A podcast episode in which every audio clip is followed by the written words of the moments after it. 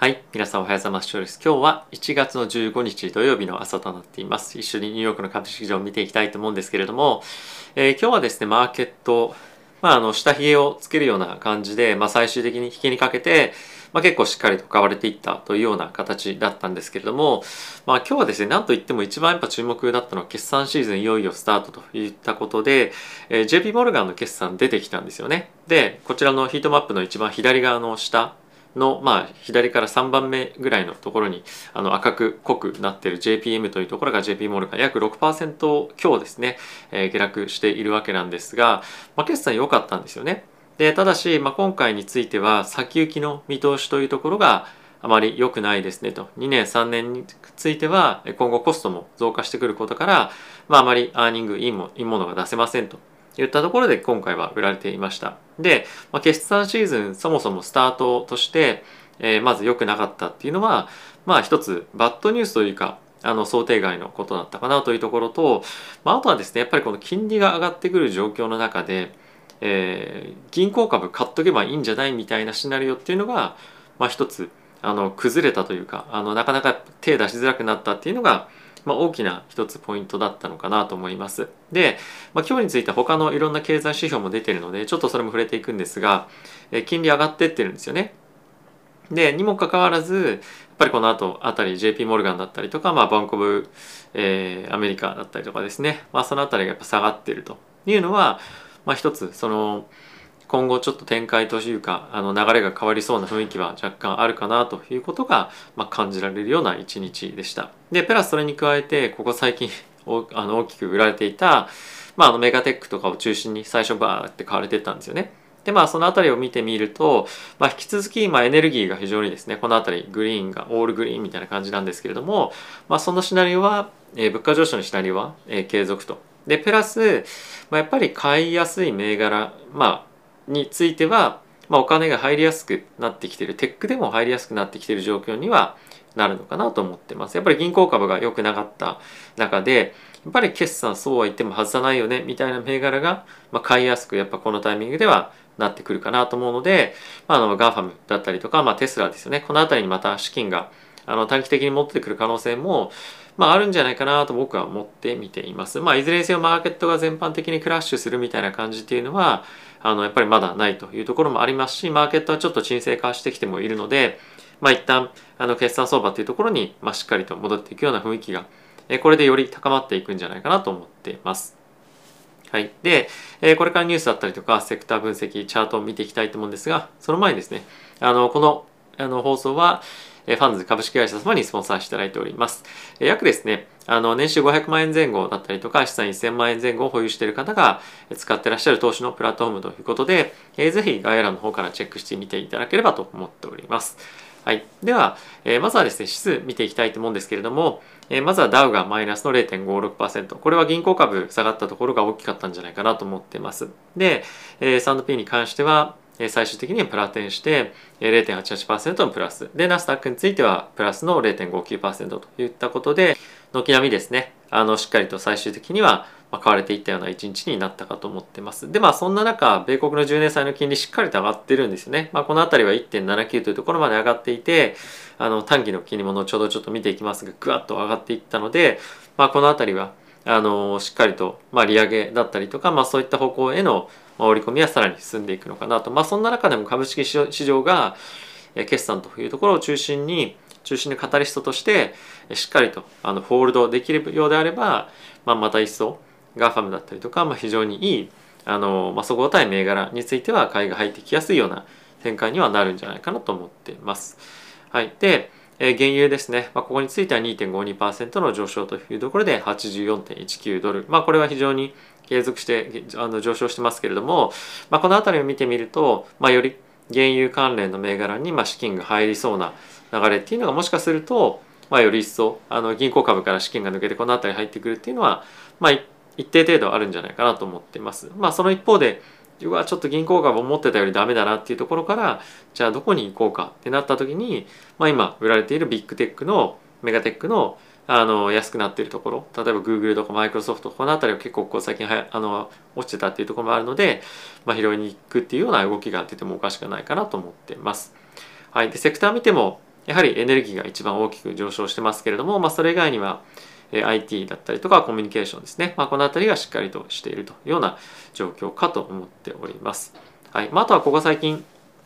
ですね住宅金利の上昇とかっていうところがあったりとか今日あの住宅の販売件数とかっていうのもあったんですけれども、まあ、やっぱ在庫がないのであの売りがなかなかできない、まあ、売るアクティビティができないということで、まあ、少しあのネガティブな材料っていうのもあのあった real estate だったりとか JP モルガンの決算を受けて financial 系っていうのが、まあ、落ちているような状況となっています。はい、でチャートちょっと見ていきたいと思うんですけれども、えー、これがまずはえダウンのチャートになってますね。まあ、この辺りもやっぱ下髭になってるっていうのは、まあ、一ついいチャートの形になってるのかなとは思ってます。まあ、あんまりチャートが重要とかっていうのは正直あまり思ってないんですけれども、あのまあしっかりと右肩上がりに上がってってるっていうのは、え、この辺りでもしっかりと見えてきてはいるので、まあ、ある程度安心感を持ってまた買いに入れるっていうのは一定程度あるんじゃないかなと思っています。はいまあ、あとはですね2年債の金利がついに、ま、1%を超えるような水準まで、えー、来そうかなというところで、まあ、この辺りはあの1%抜けたからどうとかっていうわけじゃないんですけども、まあ、ある程度2年債手前の金利が上がってくるところは、想定した上で、じゃあ10年の金利がどういうふうに動くかっていうところが今後の焦点にはなってくるのかなと思います。まあ、あとはですねちょっとドル円がえー、結構激しい動きをしているんですが、まあ、ちょっとですねロイターの方でも出てましたけれども、えー、日銀が、まあ、利上げするんじゃないかみたいな話がちょっと出てきていたこともあって、まあ、円買いになっているという話も、まあ、出てきていますと。ただしまあこの下着がビヨーンと伸びてる感じも、まあ、見てみると、まあ、円が継続的にこのトレンドとして買われていくっていうよりも、まあ、ちょっと一旦織り込みすぎた利上げだったりとかっていうところを、まあ、あのなんていうんですかねあの一旦ちょっと利食いが入ってたりとかっていうような、まあ、その需給のギャップの中での動きなんじゃないかなと思ってます。はいまあ、あとはちょっと気になるポイントとして一旦 JP モルガンの値動き見ていきたいと思うんですが、まあ、こんな感じでギャップ大きく下げてる感じになってしまってるんですね。でやっぱりここ最近の金利上昇というところでしっかりと、まあ、昨年からですねずっと買われていたこの流れが、まあ、どうなっていくのかっていうのは一つあの今後も注目をして見ていきたいかなと思っています。はいまあ、あとは個別銘柄としてはあの特にまあいいかなと思ってはいるんですけれども、まあ、あの中国関連の銘柄っていうのはまあ、一昨日爆上がりして昨日またガーンって下がってまた今日は上がってっていう感じになってますけれどもまあここの辺りのえ銘柄についてはリスクアパタイトを測る上で、え見てみておいてもいいんじゃないかなとは思ってます。はい。まあ、あとはやっぱり注目しておきたいのは、この GAFAM 関連、Apple、まあ、Google、Microsoft、この辺りへのしっかりと資金の、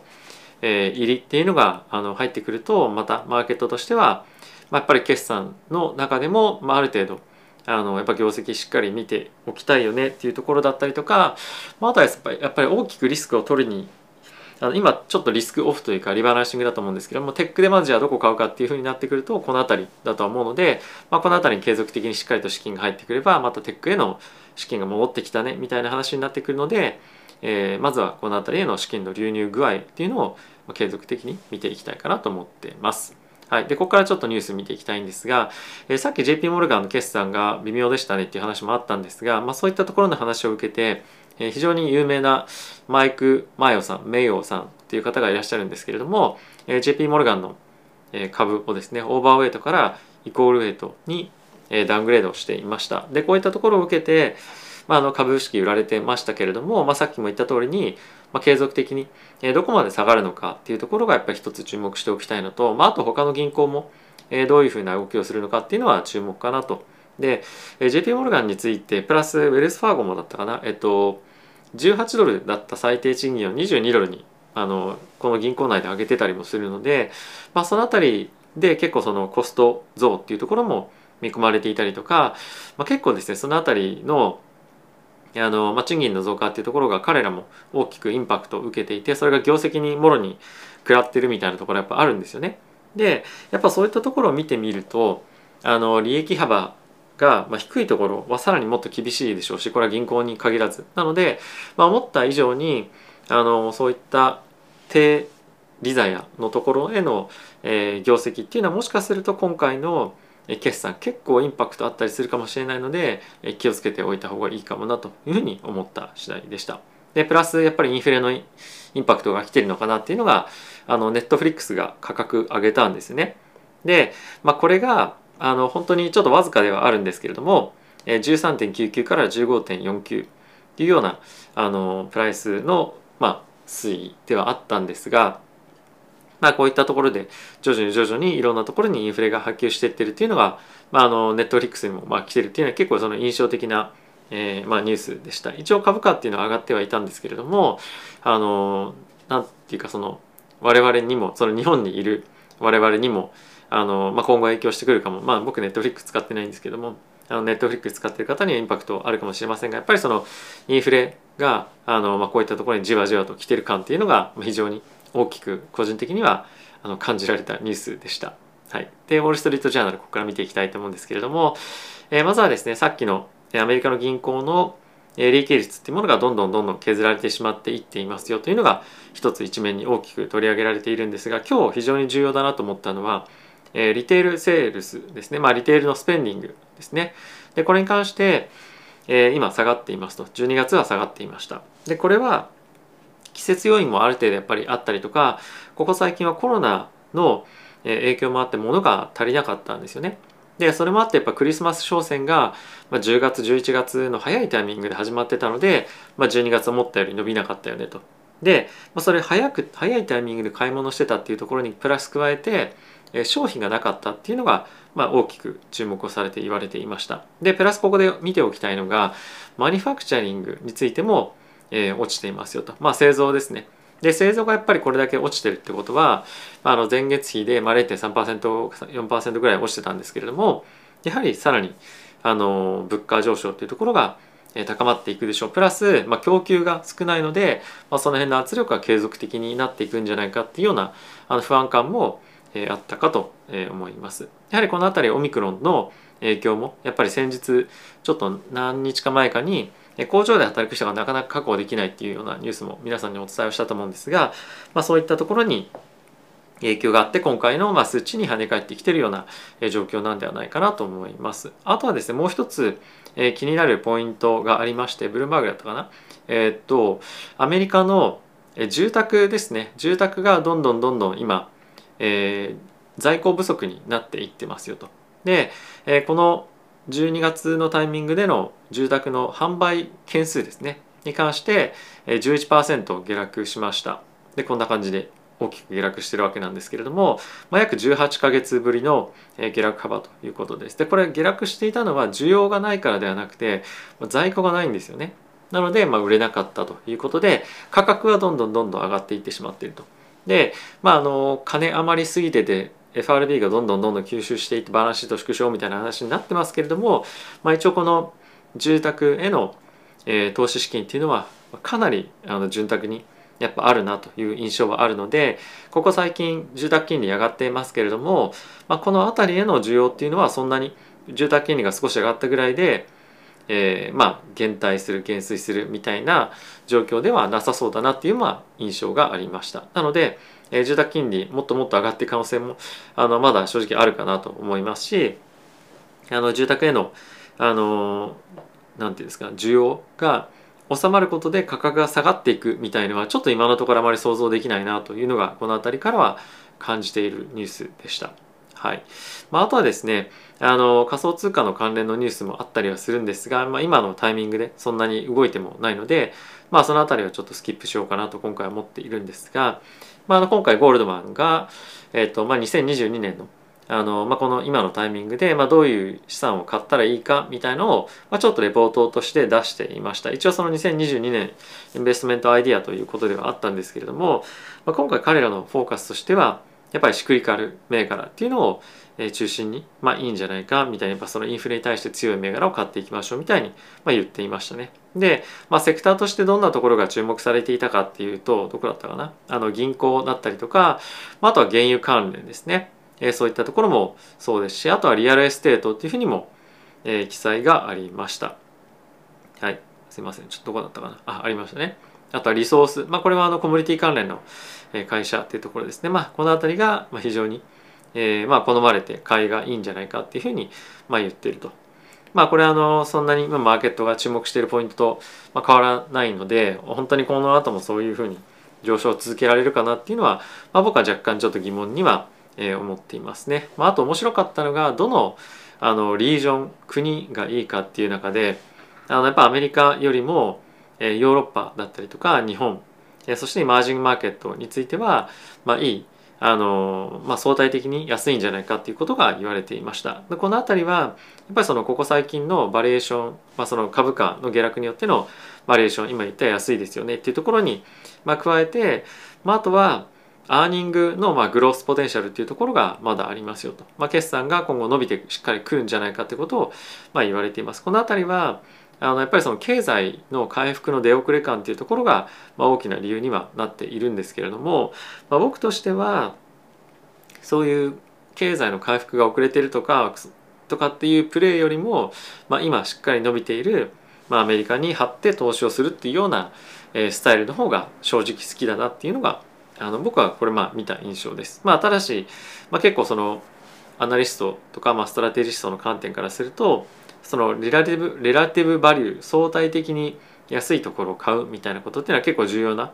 コンセプトだったりもしますし、まあ、市場をアウトパフォームやっぱりこの1年間の中でも1年1年していかなきゃいけないっていうところから見ると、まあ、そういう一つの見方もまあ大事というかあのあるかなとは、えー、思っていますと。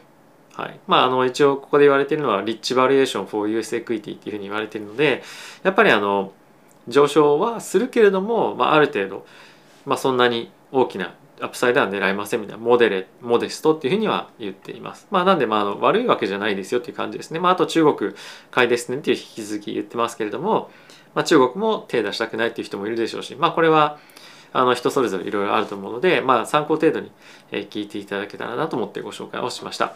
はい。ということでいかがでしたでしょうか。えー、マーケット引き続きですね、まあその不安定な感じがまだまだ続くと思います。やっぱり誰かが発言することによって、えー、金利上昇、物価上昇、そして、えー、バランスシートの縮小みたいなシナリオがですね、まあ頭の中にバーンってよぎるとまた株価がふわ下がるみたいな感じもやっぱりあると思いますし、まああと決算が出てくることで、まあ予想もしなかったような株価の動きっていうところもあの今後は出てくると思うので、まあそのあたり少しあの気をつけようはちょっとありませんけれども、えー、しっかりと今はリスクが高い時だというふうに、え、踏んでちょっとマーケットの何、えー、て言うんですかね、まあ、突発的な動きにもある程度耐えられるようなポートフォリオをしっかり構築していくというのは、まあ、どんな時でも大事なんですが、まあ、今非常に重要なポイントかなと思っております。はい。ということで皆さん今日も動画ご視聴ありがとうございました。また次回の動画でお会いしましょう。さよなら。